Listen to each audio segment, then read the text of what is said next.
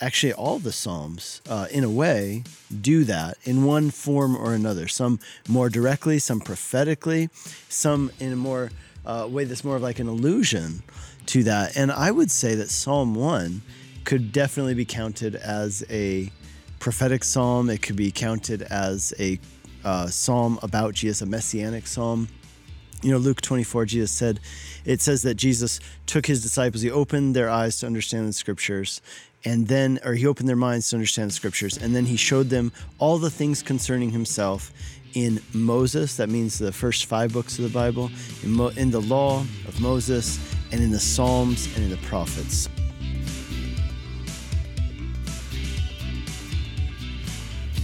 Hey, welcome to Whitefields Community Church Sermon Extra. Great to have you with us again this week. And uh, I'm here with Pastor Nick Cady. He's the pastor of Whitefields Community Church here in Longmont, Colorado. And uh, we had a guest this weekend, uh, and uh, we looked at Psalm uh, 1. And it was Gino, Pastor Gino Geraci.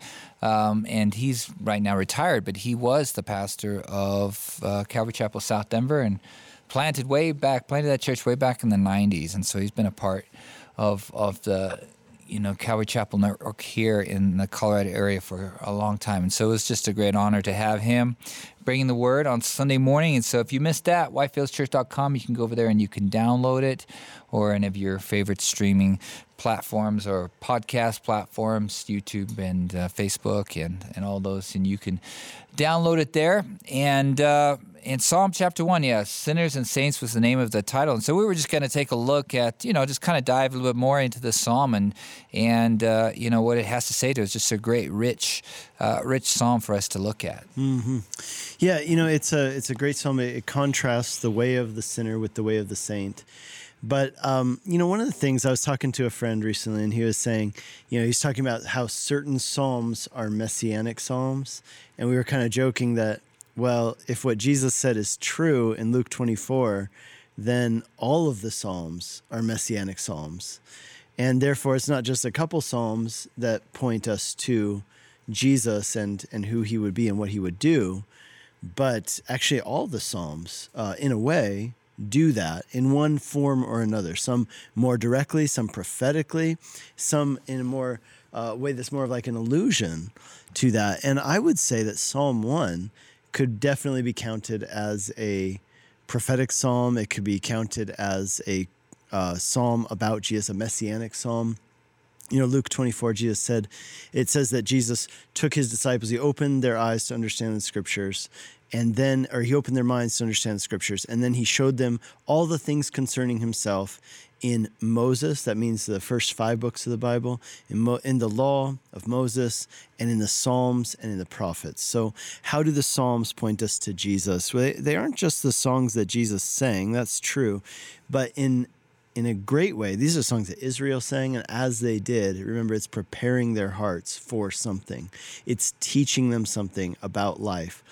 And what it's teaching them about is not just the way to be, but it's conditioning their hearts so that when the Messiah comes, they would be prepared for him in many ways. So think about this psalm. It says, it talks about the blessed man. Now, that word blessed is also, could actually be translated probably better as happy.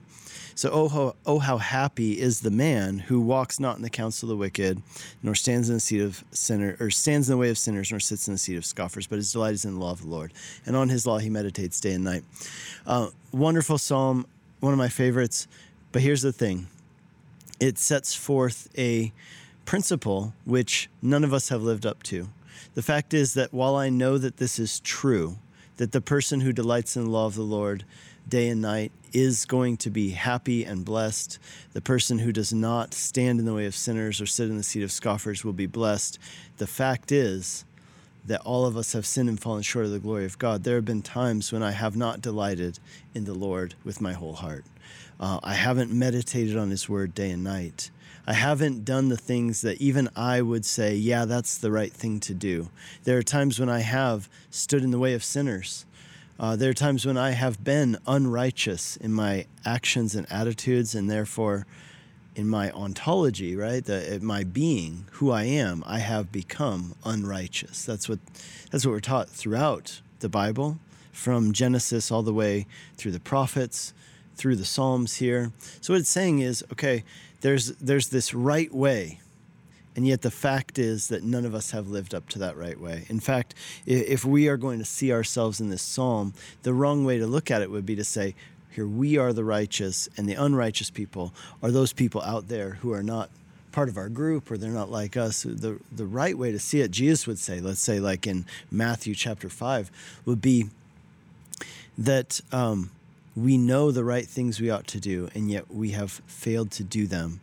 And so, what the Old Testament does, right, and many times, is it leaves us with a tension. The tension is essentially, oh no, I know that this is correct, but I know also that I haven't lived up to it. So, what, what hope is there for someone like me? And the answer and the great news of the gospel is that of those who are sinners, sinners can become saints. Like the unrighteous can become righteous because Jesus, the only truly righteous person, became sin for us. Uh, 2 Corinthians chapter 5 tells us. He became sin for us so that in him we might become the righteousness of God. It's not our own righteousness. It's not because we've done the right things and not done the wrong things. It's in spite of that that Jesus comes in and gives us his righteousness as a gift. That's the great news of the gospel that this psalm prepares us for. Yeah, I know, and it's just so good to see that even here in the Psalms, the picture of the gospel is so so evident to that. And you know, yeah, we don't fall, we fall fall short all the time, and uh, you know, but in Jesus, you know, we can find our strength to to live out these things, you know, and um, and it's because of Him, and that, that's what we're going to look at this as we head into the Advent season as well. Um, just kind of give a preview, you know, the incarnation. You know, Emmanuel, God is with us, and so we just wanted to just take the end of this uh, uh, podcast to just look at the the upcoming sermon series in Advent as we head into Christmas Eve. Yeah, so our series is called Light in the Darkness, and that's also the title of our Christmas Eve message. So looking forward to having people join us for that. We have three services. 3 p.m., 4:30, and 6 p.m. on December 24th. We'd love to have people come and join us for that, and invite someone to come with you. Um, but that's the the idea, right? That Jesus came as the light of the world into the darkness of this broken world in order to give us the light of life. It says in John three, uh, verses four through five, that He is the light that gives life to every person, and um, in Him, right? Uh, we He is the light of the world, and He gives that light within us, and so. It's time for us, therefore, to awake, to arise, because the light has come and the glory of the Lord has shone upon us. You know, I thought about something really interesting the other day. I think that in our day and age, we are so used to light, um, light, what is that? Uh, pollution. That's the word I'm looking for. Light pollution. Like, have you ever um, driven into a big city? Like, especially if you have to cross the mountains. Like, have you ever driven into uh, Denver at night on I 70 and you cross the mountains and it's really dark in the mountains, but then you begin to see the glow of the city on the horizon. Well, think about it like this the uh, shepherds who were in that field that night, um, they had never seen light pollution in their life. They had never seen anything. The most they had seen is that when, when you would look on a little town, you might see candles in the windows, but there were no streetlights, there was no cars, nothing. So all they had was complete darkness. Uh, the brightest thing in the sky would have been the stars. And so when the and the angels shone around them. I mean, think about this is like complete brightness in the midst of absolute darkness. And it must have been absolutely uh, stunning and mind blowing. And it says in the book of Revelation that when all of God's work of salvation is complete, that we will be with him in new heavens and new earth. And it says that there will be no more sun to light the sky because God will be our light. Wow. And I mm-hmm. think that is really, really, really cool.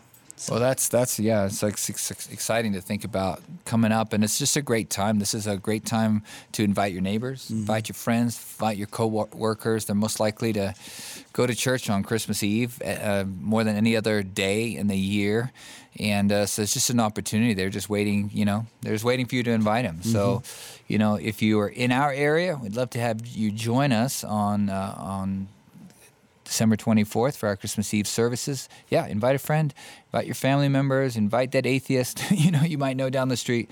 You know, bring them in, let them hear the gospel, and it would be great to have you be a part of our, our fellowship that evening. If not, you know, go find a church, invite somebody to to, to take with you, and uh, we look forward to what what God's going to do through this Advent series, through through Christmas Eve as we just celebrate Emmanuel, God is with us. And so, if you missed the sermon on Sunday, whitefieldschurch.com, get over there, download it. We look forward to seeing you next week. God bless.